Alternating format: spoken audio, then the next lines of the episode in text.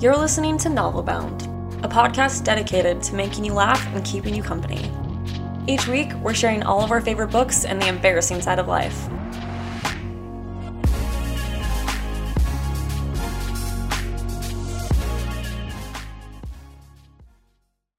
Welcome back to Novelbound. I'm Anna.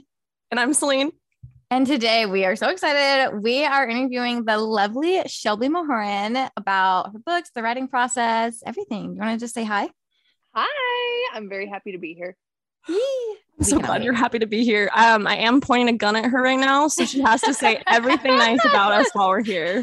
oh, that's unnecessary. For those of you that haven't, okay, you all have. You we all know Shelby. All she's a, she's a goddess that walks among men. She has the most beautiful like modern Victorian house. Like she has great hair, and this is just a love letter from. I feel like this happens every time we get out. Whenever we introduce an author, I'm like, I'm sexually attracted to her. She's so great. Like. but no, but for real, she's written this amazing series, the Serpent and Dove series, and that was just like mm-hmm. that was the beginning of it all. She has so much amazing stuff going on here. We chose to have her on for so many reasons. One is because she is cre- she's incredible at creating these beautiful worlds where there is so much just to touch, to taste, to feel. Um, she has these these imperfect characters that you root for throughout the entire series that um, grow so much and you grow with them and also the way that she like is so vulnerable about sharing the writing process and stuff on social media. Um, whenever she does her craft stuff, we've learned so much from her already, and we are so lucky to have her on. So, yeah, thanks for coming on. It's all gonna make me cry. Thank Aww, you. Yeah. First, I hit on your body, then I hit on your brain. So I know, it's like brain. a double double whammy there. but um, we love it. Do you want to just for those that don't for yeah. if you are listening to this and you don't know um if you haven't read the series, so we are going to keep it only to the first book spoilers and we'll we'll we'll warn you ahead of time if there's like any mm-hmm. big spoilers because we want if you haven't read her books like literally go read them right now but um do you want to summarize just a little bit of the premise of your series yeah so the elevator pitch for serpent and dove yes. um it is a ya fantasy um, it's a trilogy about a witch and a witch hunter who fall in love despite an ancient war between their people. We love it. We love to see it. you gave us all the best tropes. You like, I feel like you instilled the like the hungriness for like the true enemies to lovers and just I've not been able to give it up yet. No, it's my favorite. It was good. To lovers. Yeah. And this was, I think, Adeline or Rachel, one of on our last interviews, they mentioned that this was like the first you brought this up with Pitch Wars, right? And that you had like this was was this your first book that you ever wrote? so I I I wrote a book before I did not finish it. Um, I started it when I was like in high school, and I kind mm-hmm. of like like chipped away at it my first year of college, like, mm-hmm. and then you know, it was a very very slow process because I had so much other things that were yeah. more important to me at the time. You right. know, like sports, boyfriends, you know, obviously work, those things. um, I, I gave it up. Um, and about halfway through i realized that i wasn't probably ever going to finish that book oh and i started over with serpent and dove and in starting over i told myself i have to finish this book um, you have to finish it before you move on to something else so it's my first finished uh, manuscript That's amazing yeah mm-hmm. when i was talking with my husband about like the me and celine starting this process and I was like, I want to write a book. I don't know if I have it in me to like see it all you the do. way through. And he was like, that's so crap. And he was like, don't ever say that. And he's like, just say I'm going to write this book because I know that you can see it through. And I was like, yeah, that just reminded me of that. I'm like, you just do it. Well, I agree with your husband. I, I do too. He's he's nice. He's supportive. He says the right things most of the time. We love Jalen, except when he goes off about gardening. Like, go, go away, Jalen. Just kidding. We love you. Thank you for letting me have custody of your wife multiple times a day. Okay. How far into your draft were you? Or did you complete your draft before you did it on Pitch Wars or like threw it in or? Yeah. So to um, enter into Pitch Wars, you have to have a completed manuscript. Mm, so yes, okay. I started Serpent and Dove. Um, back then it was called La Dame Blanche. Um, I started it, mm. yeah, on Wattpad. actually. We love it. We love to see wrote, it. Yeah, I wrote the whole Love book it. on Wattpad actually. I updated a chapter, you know, per week, um, and it kept me accountable. I didn't have very many readers. I had like five readers who who, who routinely showed up to read. Um, I'm still in contact with a few of them. I love them. Um, but that I really attribute Wattpad to the reason why I was able to finish this book because there was an accountability there. Yeah. Um, and so I started it in January of 2017. I finished it around May or June. So I really wrote it in a short amount of time for me. Um, and then around that time, I started researching traditional publication um, and like what that process looks like. And um, I bought this book um, about literary agents.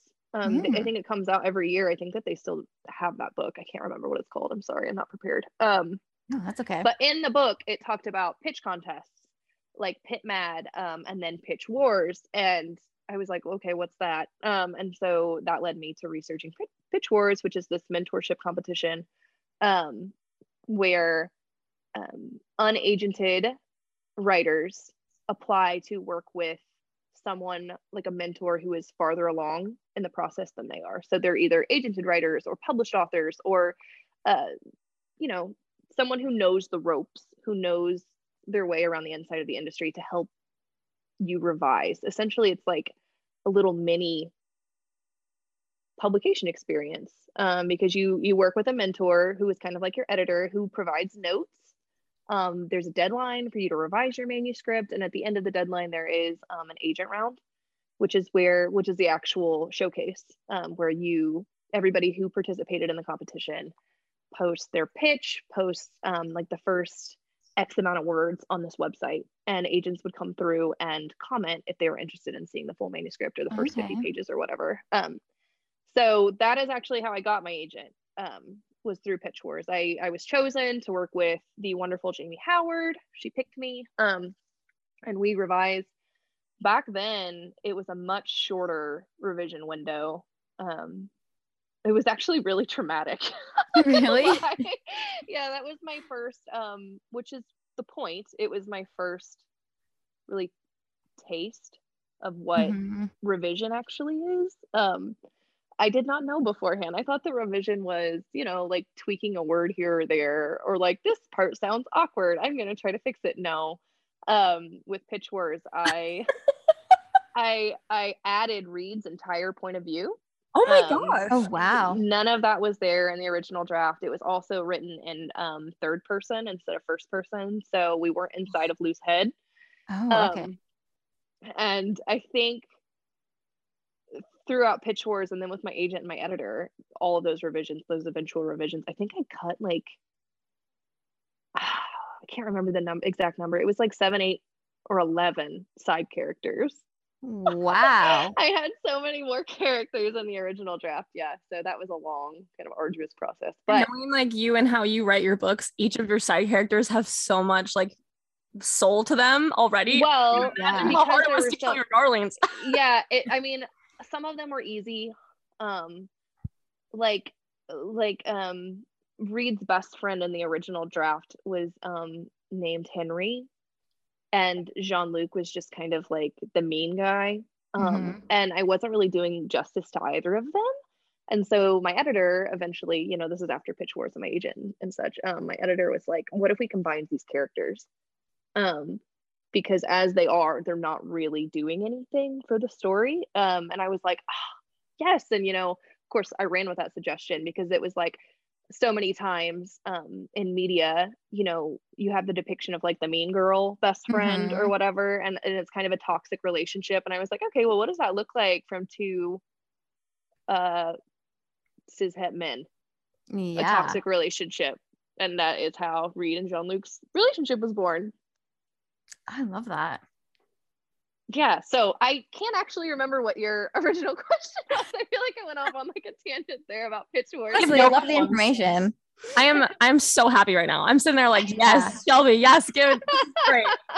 Um, so that's my pitch for pitch wars Okay, let's start really quick with this. And like I said, you ha- you can take your time with this. Like we love mm-hmm. that tangent because I know that there are people listening that that know nothing about the writing world and that know nothing about traditional publishing or pitch wars. So if you feel like you want to go off about something, you do it, girl. You go. Okay. Anything yes. it's helping. It's helping us. It's helping the readers, and also like one of the things that I'm that the reason why we chose like you specifically is we sometimes compare the finished manuscript, the thing that's on the bookshelves, to mm-hmm. what we're mm-hmm. writing right now. And like, all I want to say about my draft is like, it's crap. I'm crap. Everything's crap.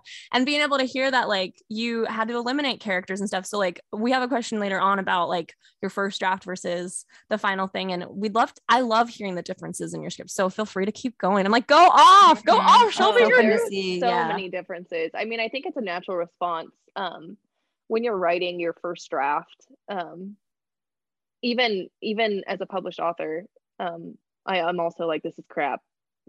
Like like i can't publish this. Like i can't send i can't send this to my editor. Like they're gonna want to drop me as a as like as a client. Like they've made a mistake. I've tricked them. The game's gonna be up. Like we love it. We love it. Yeah. So i think i mean i do think it's a natural response. Um but writing is revising you know? Anything can be fixed. That's true. Okay Let's start. So you kind of told us a little bit about your writing process, but I would love to know. Um, so you have this amazing plot and these characters, and they feel so original. Um, and I just want to know how you did that because sometimes it's hard to write an original story with things that have been like with vampires and witches and Greek mythology. Um, so I just want to know like how this idea came to you, how you wrote it out. Yeah. So it's so interesting that you called it original um, because I get so many I'm a firm, this might be a hot take. I'm a firm believer that like nothing is original anymore. Um, everything has already been done. Mm-hmm. Um, and that's fine. Like, I mean, the concept of a trope is something that's done a lot.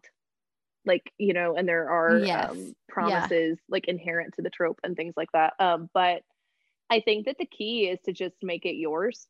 And I know there's a lot of weird pressure, like, well, how do I make it mine? Like, I don't have anything to add to this. I don't have anything to say. I don't either. I don't, you know, I don't set out, I didn't set out to write Serpent and Dove as like a feminist, you know, whatever. I just wrote it and things came out like that maybe I didn't even know that like I was processing or needed to say. Um, but I, I use this example all the time um, in my craft chats and in my ask me anythings on social media. Um, somebody's like, I just don't feel like my story is original enough, or I have this story idea, but I feel like it's old, it's already been done. And I'm like, okay, so let's say that someone gave me a prompt, me a prompt, sorry, um, you a prompt, and Stephenie Meyer a prompt to write about a vampire who falls in love with a teenage girl. What do those stories look like? Wildly different. Yeah, wildly that's so different. True. Um, mm-hmm. because we are each pulling from our own experiences, our own preferences, our own likes and dislikes, um, our own favorite tropes, you know, whatever. Uh, settings, settings as characters. There's just so many elements in a story that make up a story that are going to be so different. Um, that it's really, it's like, don't worry about it. I mean, obviously, you don't want to plagiarize. Like nobody wants to do that. Like, don't yeah. set your vampire story in Forks, Washington. don't have your vampire sparkle in the sun. You know, don't have your main character be named Bella. But like, other than that, you can run with it. Yeah. I think like that totally happened when um obviously like the highest point of my life was when Twilight and Vampires were coming out. As like a 13 year old, I was like, this is it. This is peak my life. This is great. Mm-hmm. I still haven't come off the high. It's fine. But I remember when Vampire Diaries like first came out, that first episode, my mom's like, we were like right, I think we were like right into reading Breaking Dawn. Like we loved it. My mom's like, there's this show called Vampire Diaries. Like, let's watch it. And I remember the first episode, I was like, oh my gosh, this is kind of like Twilight. But then like it's nothing like Twilight. Exactly. It's, its own mm-hmm. beautiful, incredible, powerful story. And like, if we had just let like ourselves just, if you know, if the per, I cannot remember. El, no, who wrote it? Oh my gosh, something with an S. I I'm like the cover is perfectly imaged in my head so with like the red and like the. Yes, I read those stories, but like if we let if she had let that be like, oh, you know, can't do that. Yeah, can't do that. Like we yeah. would never have No. Vampire Diaries. that's an that's an excellent point because if you look at it, it's like the premise is the same. It's it's a a broody hot vampire falling in love with a teenage girl. Mhm. But then it's like you zoom out a little bit, and then in Twilight you have the Volturi, you have the werewolves, you have that are much different than the werewolves in the Vampire Diaries, and in the Vampire Diaries you have you know doppelgangers and Yeah. a brother and a love triangle, and it's just like they're not the same at all. No. And I think that like people also like look for stuff like that. Like for example, I'm still trying to like chase the high of the underwater kissing scene by Adrienne Young. So if anyone ever tells me that there's a underwater kissing scene, I'm like, perfect. I will buy that book I'm right. there. I'm Like, I'm- there right now. And I think yeah, like I, we don't mind that. Like as readers, I'm like, mm-hmm. good, perfect. It's like some of our best episodes are like, if you like this, read this, you know? yeah i mean and that is that is a conversation worth having is why do we why do publishers you know why do they want to have comps for books? It's it's because people like the things in those books that they're Mhm. comping. Um it's to find similar audiences. And it's like you said you really liked that underwater kissing scene. So if any you're looking for that again. You know what i mean? Yeah. so it's like it's it could be another just straight underwater kissing scene but if it's going to scratch that itch you're going to read it you know so that's it's like it doesn't really it doesn't really matter you know we want what we want and we want a lot of it we want it Yeah. in every different iteration that we can have it in like Literally. just give yeah. it to us Also, first drafts, I think something that I have to continue on myself is that the first draft isn't for anyone else to see. So if I want to write a scene that is straight out of like, like for example, um, have you seen Gilmore Girls? Some of it not a lot Oh, you're i fine. started it like last year oh, and Oh, girl, you're fine.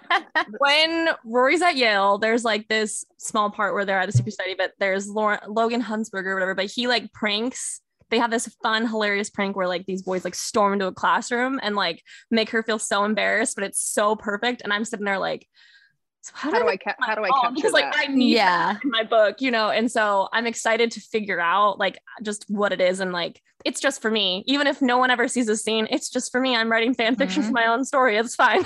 yeah no no seriously um i get asked a lot about like well where did you get the idea for serpent and dove i got the idea from serpent and dove from outlander i mean Seriously. yeah i did um season two jamie and claire go to france Yeah. and he calls her a um dame blanche essentially. Uh and they don't really take that anywhere. And i was super interested in it. And i was like what well what is it first of all? And so i Mhm. took to the internet and i researched it and i you know read the lore about these like white ladies. Um and that was the original spark for serpent and dove. So i think that there is merit to uh, you know finding something you love in a show or in another book or Mhm. even like a lyric in a song you know um story comes from story so finding something you love like that and asking well what if this happened instead of this um Yeah. and that is how stories can be born I love that. That's so true. And it's so comforting to hear you say that because I feel like sometimes like aspiring writers or just people who want to get into this world, they get so overwhelmed and scared to step into that world because they're like, well, what can I contribute? And so that's that's really comforting. Thank you. yeah no, no there is like a weird stigma like everything has to be wholly original everything has to be your own take everything and i mean it's Mhm. true but it's also not I think Yeah. also we have to give ourselves credit for. I always say like future me is going to handle that really well. Like 2015 Celine, she's gonna know her character so much better. I Gonna know too. what things are, and so I'm always like, future me is gonna have a great time figuring that plot hole out. like here you go good luck i do i i do uh my critique partner is jordan who has um been on this podcast um i am constantly telling her like well that's gonna be tomorrow's problem that's Yep. not today's problem yes. Um, Kate, and I want to kind of. I'm so sorry. Like we can spend like. I'm like, please come back so we can just ask you like. all of these- You're just really good at like iterating all of these things, and I think Mhm. because of where you are and like your writing journey and your publishing journey i think you you are really comforting so many other people that are like so scared to try so. and i Yeah, I think that's so. one of the things that i've just loved when you talk about your writing process so like um we did adrienne young's like writing with the soul and i Mhm. loved her week on her process and like my process is like very because i'm such a visual person i was like printing out pictures of how i visually saw the scenes and like putting them on a corkboard like a series. Oh, that's really cool. And, like writing down Taylor Swift lyrics for like which Yes. related to like different people. Necessary. And so it is, but it is. was your what was your process like when you were first starting out? Like how did you give yourself permission to create? Especially as a mom too, because you have three kids. Yeah. Like, you go, yeah. girl. So I um I think the short answer of that is that my process changes. Um, I don't have like a set ritual that I do. Um, I just do whatever I have to do to get the words on the page. Um, you know, whether that means Yeah. okay, I'm gonna light a candle, and that's gonna be like signal to my brain that I'm starting. You know, and then when I like blow the candle out, I'm done. Um, I've done that. I've I write at night. I write during the day. I write just really whenever. It can be hard Yeah. it can be hard i think that that um needs to be said as well um because when it comes down to it your process just has to be getting words on the page um yeah. i think that there's a lot a lot of times um and this isn't necessarily a bad thing but um writing is romanticized like it's always this magical journey it's always like the work of your soul um and it can be absolutely but it can also be really grueling um and really hard uh especially to like write when you don't feel like writing um which you essentially have to do if you're if you want to finish a book you have to Mhm. sometimes write when you don't want to write um so i think that's an important conversation to have that you know it's not always this wonderful even happy thing sometimes it's hard and sad and it can be cathartic um when you're working through things in a scene but sorry i went off on a tangent again no, we love your tangents. We love your yeah, tangents. um, my process basically is when I started out with Serpent and Dove, it's much different than it is now. Um, when I started writing Serpent and Dove, I was working as a photographer. I did have two kids at that time. Um, I had just given birth to my second child. He was three months old um, when I started writing Serpent and Dove. Um, and the reason I started writing Serpent and Dove is because I felt like I'd lost my identity to motherhood. Um, oh my gosh. Yeah. which We feel I that. think that yeah, it happens a lot. Um, where it's like I wasn't Shelby anymore. I was Bo and James's mom. Um, you know, and I just I was I love my children. You know, I adore them, and I think that every mother does. But I was Mhm. really unhappy. I was just like, uh, there. Who am I? You know, like everything that made me who I am has I've kind of had to sacrifice. Um, which is which is fine you know a lot of motherhood is sacrifice but it was just serpent and dove was a way for me to reclaim myself Yeah. it was something just for me it wasn't for my family it wasn't for my kids it wasn't for my husband it was for me um and so i carved out that time at night um after you know at that point i was a photographer but i was staying at home um so uh, you know after i had cared for my children for the day. I'd fed them, I'd clothed them, I'd done laundry, I'd cleaned the house, I'd done all of those really grueling menial things or Mhm. that can feel menial in the moment. Um, I would sit down and write.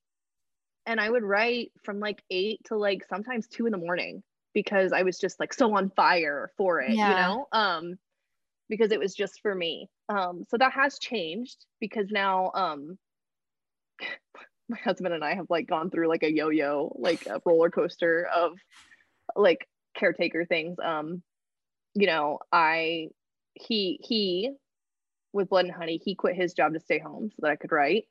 Um, and then you know, a year later, he was like, I need I need something for myself, and so he went back to the workforce. And so now we have, um, you know, our kids are old enough to go to school and preschool and all of those things, so it's all worked out. Mhm. But um, so now I can write full time. Um, so I don't just have to write from like eight to two in the morning anymore, or like during Yeah. nap times or whatever. So now I, you know, I try to, especially on deadline, which I feel like I'm always on deadline. um, I do try to, you know, wake up, take my kids to school, come back, um, and write.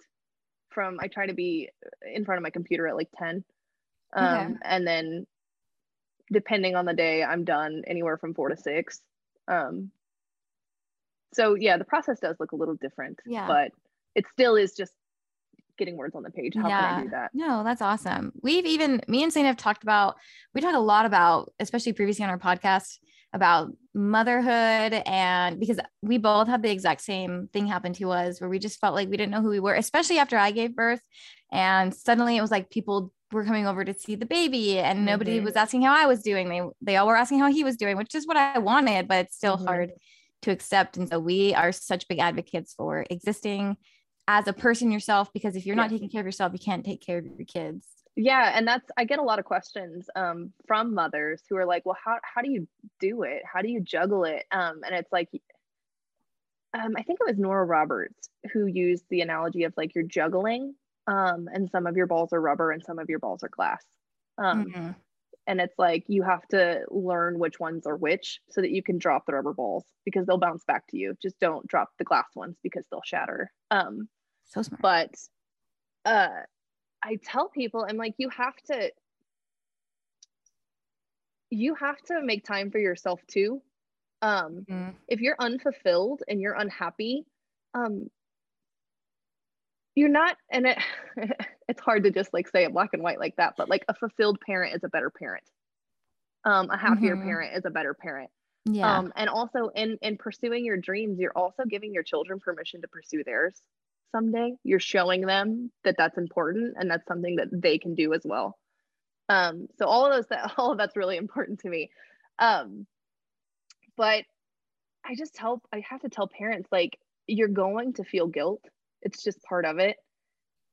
But like logically just know that you have you have to do this you know? Um mm-hmm. part of my process and this is this is what i was saying before about how it's not always magical. It's not always like this just super fun time when you're writing. Like um sometimes getting words on the page means that my daughter my two or three year old daughter she's about to turn three um is outside of my door crying because she yeah. wants to come in you know sometimes it's trying to figure out how to write when my entire family has covid and they're home you know mm-hmm. what i mm-hmm. mean um it's it's my mother calling me and being like when are you off of deadline i would really like to see you because she hasn't seen me in a long time. It's missing family game nights, like with my extended family, because I have to write because I'm on deadline. So there's a lot of like not magical moments in there. Um, but at the same time, I have to do it because it does yeah. fulfill me. Yeah, that is. Thank you. That is such a good look into what it's really like. Thank and we, yeah. yeah. I think it's hard. It's hard out there. It is from that perspective too how do you draw inspiration to create because like obviously like this is such a hugely vulnerable creative process in fact like um adrienne was talking last year about like cancellation culture and i'm like i can't imagine trying to create something in a box and then having to make sure that it doesn't offend anybody mm-hmm. or like make anyone feel like you know like does that make sense like anything could be taken out of context or whatever yeah um but, and there is there's a lot of bad faith out there um, especially so sorry. I like totally I was like didn't mean to go on thirds, but I mean like for that I mean um it's really I can't imagine having to be inspired and having to stay inspired when your daughter is like knocking on your door because I'm like, "Oh, honey, I I feel that so deeply like when my daughter does knock on my door when I'm working and it's so hard for me to not feel guilty." So how do you stay inspired mm-hmm. in situations when you're thinking about that outside world and like protect your artistic world? It's really hard. I know I keep saying that word over and over and over no, again. No, but it's um, true. And because it does, you have to, you, you really kind of have to sink into a story, or at least I do, in order to make real strides with it. Um, and when you're constantly being pulled out of the story, it can be really hard to achieve the depth of the scene that you mm-hmm. want to achieve. You know, when your daughter is crying at the door and you're going, oh my God, like, I just want to open the door. I just want to let her in. But if I, if, but if I let her in, then I'm done you know like i'm not mm-hmm. going to mm-hmm. get to work. Um so it's really it's really important to make time for both. So i tell myself like okay she can't come in right now but at five or six when i'm done i am going to go downstairs and i am going to cuddle with her and i am going to talk to her and i am going to play with her and i am going to do these things but it has to be then. Like it can't be all the time. Yeah. Um, so boundaries are super important which is hard she's three you know like you don't want to put a boundary in place yeah um, but a lot of but a lot of enforcing those boundaries i feel like has to come at least in my case um, from my um, husband from you know other people in my life. Yeah, just a good support system. Yeah, I need a support system to allow me to be able to write and succeed. And I'm very lucky to have one. Yeah. That's also worth That's noting. Like I'm very lucky to have people Mhm. around me who will help me. Yeah. We love that. We love your very tall husband. me too. okay, so let's talk a little bit about Lou and Reed because we are obsessed with the initial premise of how these two people who are just so polar opposites from each other. I mean, literally completely different worlds and they have to come together and eventually they really start fighting for each other. Um, just the natural pacing and transformation of their relationship were so believable and real. And we just want to know how did you track that? Like, how did you make sure the art came through and really showed the development of their characters together? Yeah, so um I heard once that with enemies to lovers, and this has stuck with me. This was just recently too that I heard it. So it was actually Mhm. before Lou and Reid, but it's applicable, I feel like. Um the author said that with enemies to lovers, you really have you have to convince your readers of three things. You have to convince them initially that your character that the characters hate each other. It has to be understandable, it has to be believable, and then you have to convince them of that moment when they decide to make a change. Mhm. like when they start to understand each other that has to be believable and it has to be earned. And then the third thing you have to convince them of is that they're in love afterwards. So you really have like kind of you can break the novel into like three pieces. Like this is what i'm trying to get the the reader to believe here. This is what i'm getting the reader to believe here and this is what i'm getting the reader to believe here. Um okay. and it has to be done slowly. I mean i think i feel like um it has to be taken with care. I have a tendency to sort of and i'm learning this again as i draft my new my new project that i have a tendency to kind of want to rush things. Um so it's been like and when i say rush i mean like i want to do this here now instead of you know 10,000 words from now like i want this to happen like i want this forced proximity thing I want the sexy tension. It's like you can have some of those things early, but um, it's really important not to rush it. So I'm really, really um, grateful for Jordan, my critique partner, because she is always there to be like, nope, not yet, Shelby, not yet. Shelby. And I'm like, ah, please, I just want them to kiss, smash their faces together, I can't do it yet. Oh, 100%. No, I totally agree with you. I think oh yeah. it's just so amazing to see that the way that they are. Like, I never felt like it was insta love, but there was Never. like, Mhm. I will say, like, like electric shocks of tension and chemistry and stuff like that.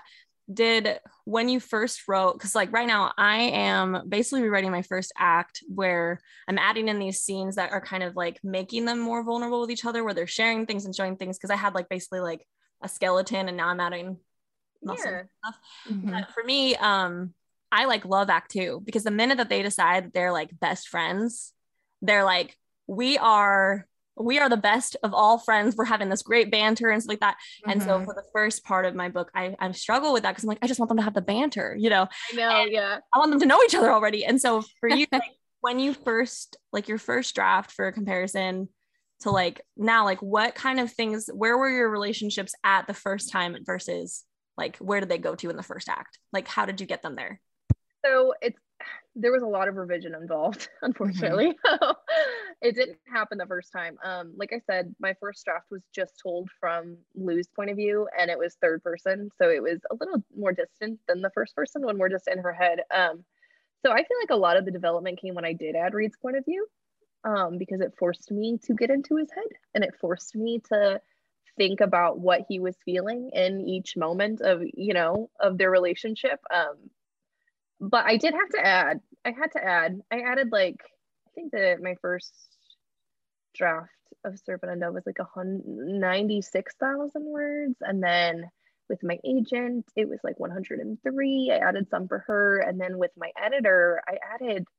I think that Serpent and Dove was like a hundred and eighteen thousand words. Oh, so wow. I added quite a bit, and Yeah. a lot of that was I did have to develop my magic system and and things like that but a lot of that was romance um i remember one of the last scenes that i added to serpent and dove was the scene where Reid is braiding her hair it was Mhm. one of the very last scenes that i added and it's kind of in the middle of the book um because my editor was like i just feel like we need something more before we get from point A to point B. Yeah.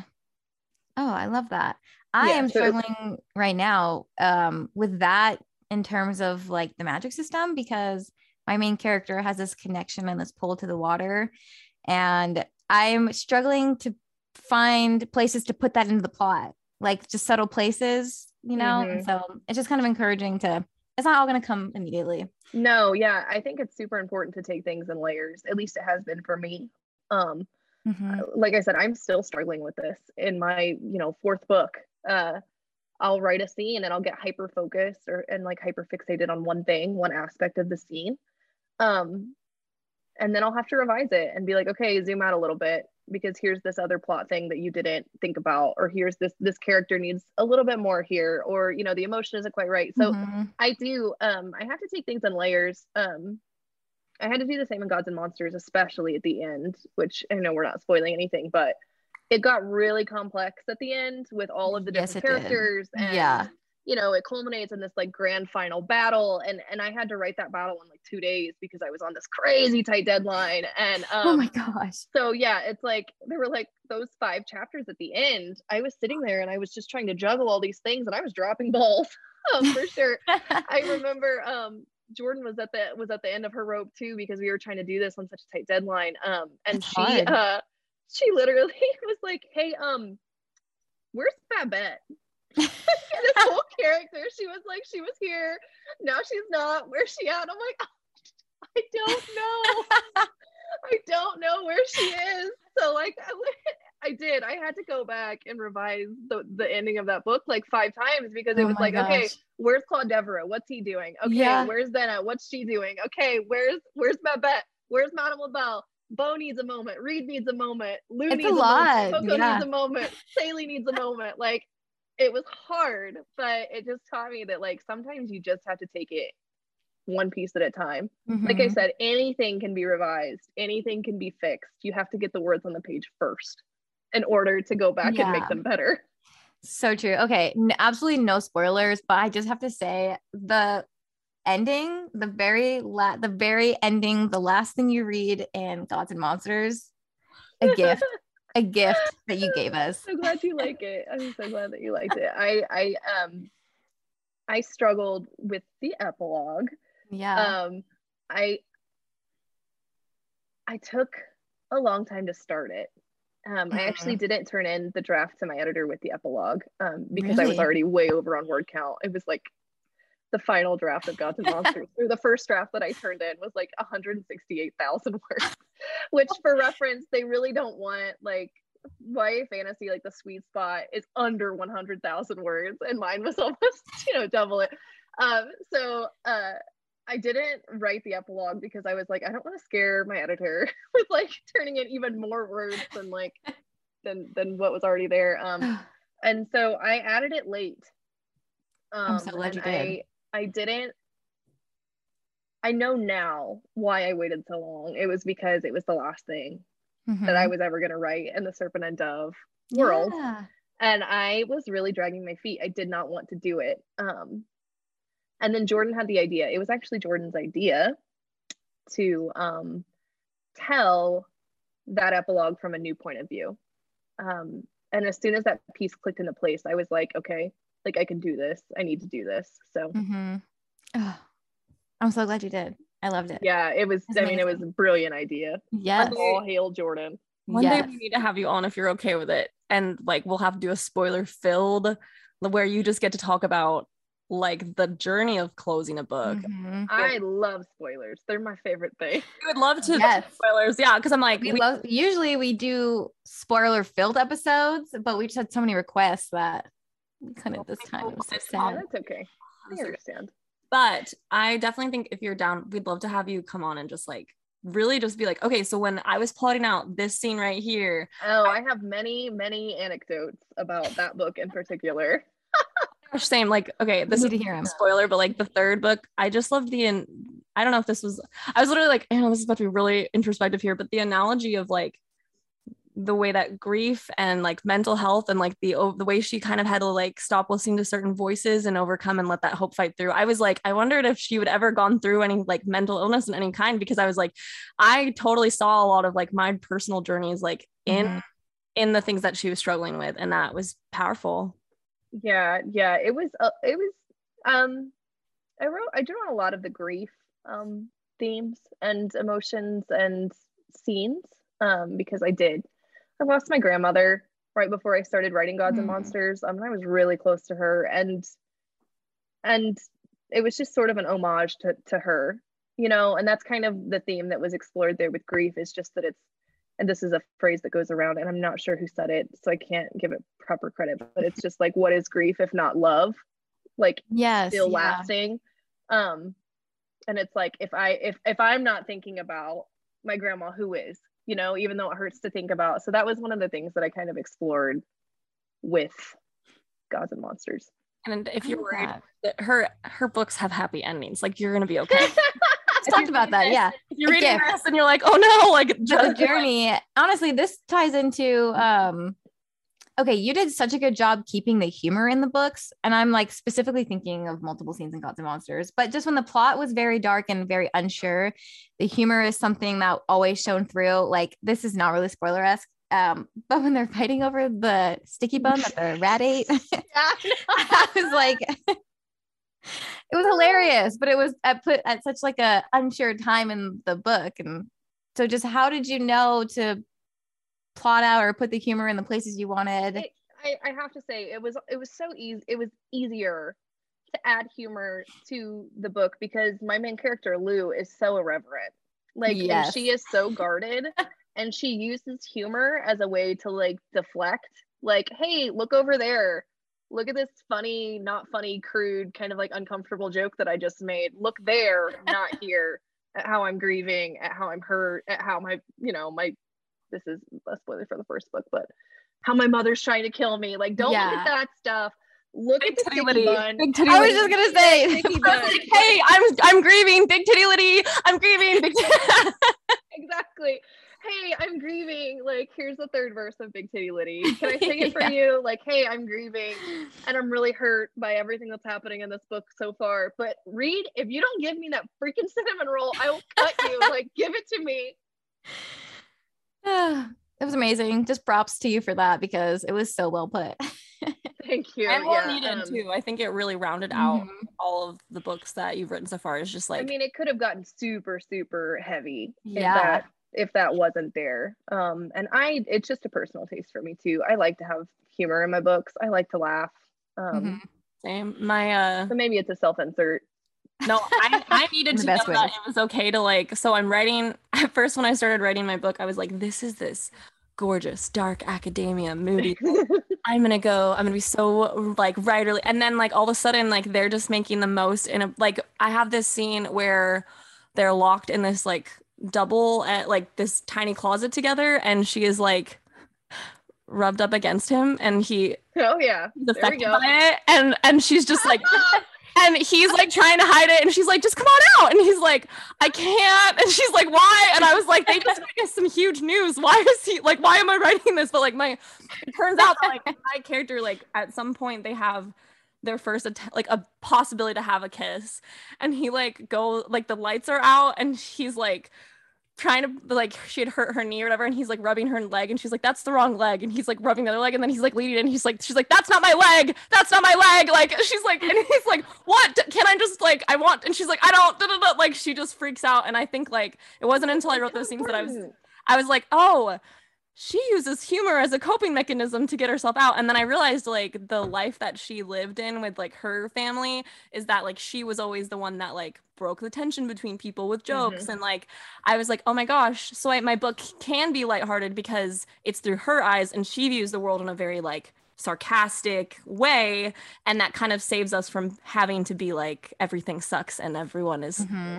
you know because it's like yeah I think that I think that a lot of the deeper stuff can feel can it can mm-hmm. also not but it, there mm-hmm. it can feel heavy handed when it's all that there is um mm-hmm. sometimes we need the lighthearted uh humor the sexual tension Oh, the, yeah. the, the crude jokes or whatever you know to um sort of break up the darkness because if it's just darkness for the whole book um that can really fatigue a reader Yeah. I also think in life you need So that true. too. Like my yeah husband and I, I was reading some of the dialogue and like as I've been writing, I'm like, oh my gosh, I'm just writing the conversations that me and my husband have that are like incredibly inappropriate all the time. Because like if you don't laugh, you freaking cry, you know? We're yeah like- no that that's the vibe You don't laugh, you cry. That's the Lou's vibe like 100 Honestly. That's so wild. So go ahead, Anna. Ask Oh, uh, okay. Well, I'm just bringing up.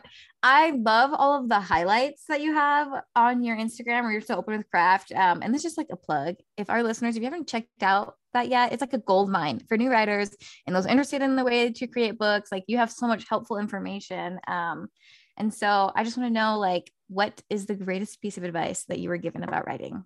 It's very broad. Sorry. no that's okay um i okay so when i um when i started writing serpent and dove i didn't i was not part of the industry i didn't have any writer friends i didn't have anyone to turn to you know for guidance um, or to like ask questions uh and then once i got into it i'm a type five i don't know if you guys are familiar with enneagram Oh, yeah, we are. Yeah, Yes, I'm a type five, know. so I'm I'm um. It's like a type five's core fear to feel incompetent, um, or like they're stupid, and so I never really was. I never asked for advice, or I never asked for help. Um, so no one gave me advice because I didn't ask for it Yeah. you know, as like as horrible as that sounds, I was just too afraid to ask for help or for advice ever. Um, but I did learn some painful lessons myself um along the way. Mhm. So um the biggest thing that I learned, well, there were two things. Um, the first we've already discussed, um, and that was just to you have to write. Um, if you want to be a writer, you have to write. If you want to see your books on the shelf someday, you have to finish the book. Um, and I think that it can be really easy, especially when you get to the middle of a book, at least for me, to be like, this is not going to work. It's too hard. It's not Mhm. flowing easily it's not flowing naturally um, but you have to push through. Um, if you if if you want to be a writer you need to dress for the job you want and you need to make time. You need to prioritize yourself in your writing and you need to finish the book. Um, That's so true. which I because I just I know so many people just even in my personal life who are like oh I've always wanted to write a book but I don't have time. Oh you know I have this book idea but I just uh, I haven't written it yet. I've got so much going on. And it's like everyone does. Everyone has so much going on no one has the time you know, Mhm. to write a book. You have to make the time to write it if it's important to you. So that's my first piece of advice that um, I give. And then my second one I had to learn the hard way. Um, and that is to um, lean into what you love unapologetically. Um, so not to to like fuel the fire Yeah, but. I Feel it. wrote Serpent and Dove in a bubble. I wrote it. It was all the things that I loved. I didn't know anything about anything when I wrote Serpent and Dove. Um,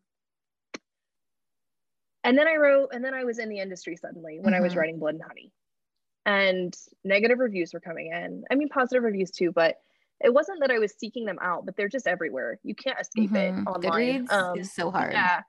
And you're being inundated with all of these things, all of your like shortcomings as a writer, all of um and not necessarily even shortcomings as a writer, things that people did not like about your book. They're telling you about Yeah. these things that they did not like about your book. Um, and it's really hard to see that once your bubble has popped, you're there, you're seeing it. Um, it's really easy not to let it affect how you proceed with Mhm. writing. Um, and so I found myself with Blood and Honey trying to shore up my weaknesses instead of maybe leaning into my strengths, if that makes Mm. sense. Okay. Um, so um, I did, I, and okay, I'm going to preface all of this with I would not change a thing about Blood and Honey. It's what the story needed, it's what the Yeah. characters needed. Like, I stand by everything that was in that book. But um, I did. I focused more. I you know on world building, on you know making it a more serious, respectable book. So yes. it did have less humor than Serpent and Dove did, and Gods and Monsters. It had less of the tropes. It had less of these things that I loved because I was trying to get people to take me seriously. Um, and? It backfired. Um, out of the three books, I mean, objectively, I can say out of the three books, it's the least loved. It does deal with really heavy stuff and darker stuff, and you know, mm-hmm. Lou's going through all of her, all of, you know, her character journey, which is necessary. Um, but, um, I just I look back and I'm like, okay, so I was in this college class, um, like the, the, this like personal well-being college class, and it was elective. We had to take it. Um, actually, so no, it wasn't elective. We had to take it. It was a requirement. Um, and one of the things that the professor said was, if you spend your life trying to shore up your weakness and weaknesses instead of leaning into your strengths, you're going to end up mediocre. Um, so it's like, you know, you guys can't see me, um, but you know, you put your hands. How would you describe that hand movement? like, put your fingertips hands, together. Um, fingertips with together, your hands flat. Yeah, hands flat. One side's your weaknesses, one side's your strengths. Um, so I guess the weaknesses needs to be down here a little bit. But if you spend all of your time trying to bring this back up, you're still you're going to have a mediocre novel. And I'm not saying don't try to shore up your strengths. Obviously, try, but don't neglect the things that you love in the process. Mm-hmm. You are going to naturally be stronger at the things that you love. So it's like if you're spending all your time trying to, you know, lift your weaknesses back up to even and not lift, you know, con- continue growing your strengths, then you're really doing yourself a disservice. Um, yeah. So I had so so that's a lesson that I learned the hard way. Um, and I and I do feel like I I wrote Gods and Monsters exactly the way that I wanted to write Gods and Monsters. Um, because I did. I learned the hard way that it's like, mm-hmm. okay, no, like I'm gonna do this. I'm gonna have tropes. I'm gonna have romance. I'm gonna have the banter. I'm gonna have all of these things, and I don't care. You guys don't have to take me seriously. Like, you can say like, oh, her books just sell because of sex or whatever. Like, go for it. Like, say that I'm gonna have a good time writing it. Yeah. No, uh, so- I to- I remember we even talked about this with Jordan, but this memory will live in my head rent free forever. Uh, at Y'all Fest, you were on the panel with the unlikable characters, and Dustin Thao, or I'm not sure how to say his last name, but was sitting next to you, and he just was like, "Well, I just read the reviews on Goodreads after I just published my book, and I'm feeling very like insecure, and I want to take it back." And you were like totally fighting for him. You were like, "Well, when is her chance to be unlikable? If not." right when her boyfriend dies and you just were mm-hmm. totally going up to bat for him ready to fight all of goodreads i mean it's true i freaking love that because it's hard it's hard to like hear those negative reviews and they're especially on goodreads i feel like goodreads does not do good with like the review aspect yeah i mean goodreads is definitely not a place for authors to be and i'm not on goodreads um anymore i i literally have not been on goodreads in like two years, three years. Um, Probably very good it, for it mental health. yeah, those those reviews are for readers. They are. Um, mm-hmm. The, eh, eh, but I also feel like at the same time, um, a negative review, a particularly nasty review, gets so many more uh, like clicks than a than a positive review. It's That's true. just our culture, unfortunately. Um, the problem comes when people tag you you know, in negative Ooh. things because then it's yeah. like they're going knock, knock, knock, knock, knock. Yeah. Hey. Gross. Knock, knock, knock, knock look at this, look at this. I hated your book. You suck. Uh, Dang, it's 7 a.m. Like, stop. I know, exactly. Literally like, Alexa, like, you need to calm down. Oh. calm down. I also think, like, the whole reason why Anna and I really started this process is because I think we were at that, like, not Goodreads level because obviously like we never, but they, we were like, well, this author didn't do this or we hated this, but like we weren't, we were DNFing books, so we weren't allowing the author to sh- take us through mm-hmm. the full character arc before we had quit. We hadn't let the author truly show us like what they could do, and I like developed this philosophy myself like last year. Is I'm like I can't judge a book until I have read the full thing and let the author show me what it is, and after mm-hmm. that I mm-hmm. can opinion or and also like for us as we're doing this process of writing it's like we're learning how dang hard this process is and like if anyone creates anything it's it deserves to be celebrated like just to just for the fact that they they didn't stop writing you know that they let their that they like were writing from 8 p.m. to 2 a.m. that they published something even when they were scared of what people would say. And like, I'm so impressed because when you finally like overcame, you know, when you wrote Gods and Monsters, it just felt like so much. Like I yeah. love. Mhm. Well, and I also, eh, you're absolutely right. There has to be a trust that's extended. And I mean, I, there doesn't have to be. Nobody's, you know, forcing anybody to read a book that they don't want to read. That's not what I'm saying. If you don't like it, don't read it. But um, there need there almost needs to be a trust yeah. in the author to to complete the arc or to, you know to like to circle back and and and fulfill things um and that can't happen until this until the books are done um yeah. So i'd like to say blood and honey walked so that gods and monsters could run because all of the things that people love about gods and monsters are only are able to happen because of the events of blood and honey because of the Totally character true. things that the Yeah. legwork that blood and honey did um so i think that you're absolutely right there's truth in that and that you Mhm. have you have to trust an author to tell the story Oh yeah. Well, and especially to write a trilogy, that's hard.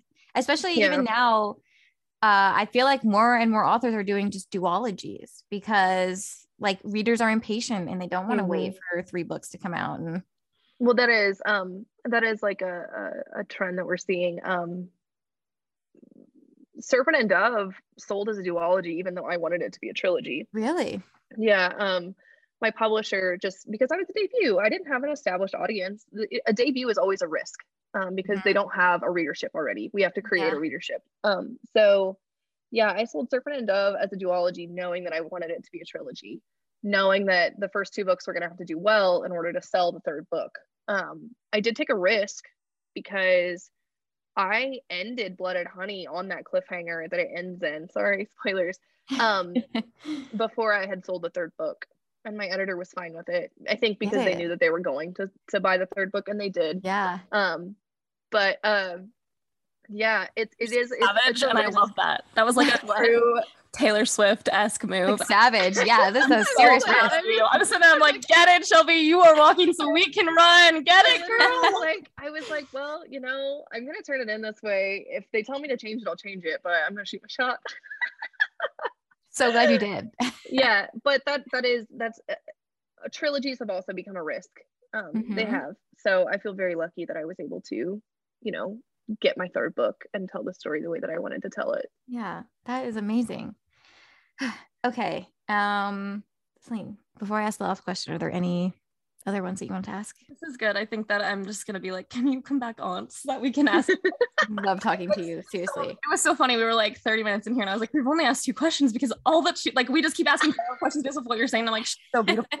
Everything she's saying is so insightful. I'm sorry. I'm like, I'm sitting here. I'm like, We are not mad. No, we're just sitting back in awe. Sometimes I'm it's hard when we have guests on for them to feel natural, like talking and telling and telling their story, and you're doing a phenomenal job. Wait, you So- like- probably have revealed too much. No. For the for the for the oversharing. There have everyone been so many, like, podcast. points where I have like resounded with me personally that I'm like, oh my gosh, I'm like I myself am so glad that you were able to come on because let's be real, that's the whole reason why we're doing this series is for for us to like we are definitely uh, gaining a lot from this. gain a lot. But no, I think this is exactly what we needed to hear today, and it's super awesome. And like, oh gosh, I'm like, while we're recording, come back on. But um, Robin's gonna ask the last question, and then we want you guys are gonna get our live reaction because we don't know what she's announcing because she's not announcing until Thursday before we record or like after we record. Words. Like, Do we know we're- them? Woo! But we are going. You're just gonna hear us like probably. They'll just be unintelligible screaming. Yes. No. Okay. So why don't you tell us about your new upcoming project that will have been announced by the time this comes out? okay, yeah, the official announcement is coming two days. So uh in two days. Um Me and Celine are both just leaning forward, like um okay, so it is actually a um it's a vampire book. Like as as I have teased already, what the plot twist is is that it's a serpent and dove spin-off duology with vampires. Um and the main character is um Célie Tremblay. Okay. Wow. I am so excited. I'm, I am so yeah. excited. I'm very excited. Yeah. I'm like, say more, but like say more. Like More. yeah, uh, so it's a take place? duology. It's set in it's set in the Serpent and Dove universe just a few months really after the um, events of Gods Okay. and Monsters. Okay. Um, so Célie is a huntswoman. She is living in Chasseur Tower with the huntsmen. She is really trying so hard. She's trying so hard to prove herself to these men. Mhm. They are trying, they're doing, they're in the middle of like sort of a reformation of their values, of, of everything because of the events of the Serpent and Dove trilogy. Um, Mhm. but there's still Célie is the only woman in this place. She has different strengths than all of her brethren. They don't take her Mhm. seriously, um, and so the the the book opens with her really trying to prove herself, not only to them but also trying to prove herself to herself. Um, Jean Luc is there. Um, Okay. Can't wait to see him again. yeah. Um, uh, Reid, Lou, Coco Beau. We see all of them. Um, a gift. You're giving us a yeah gift. and it, they're all there um but the um premise is that there's a serial killer in belterra um they are finding bodies all of magical origins the witches werewolves mermaids um that have all been drained of blood Ooh.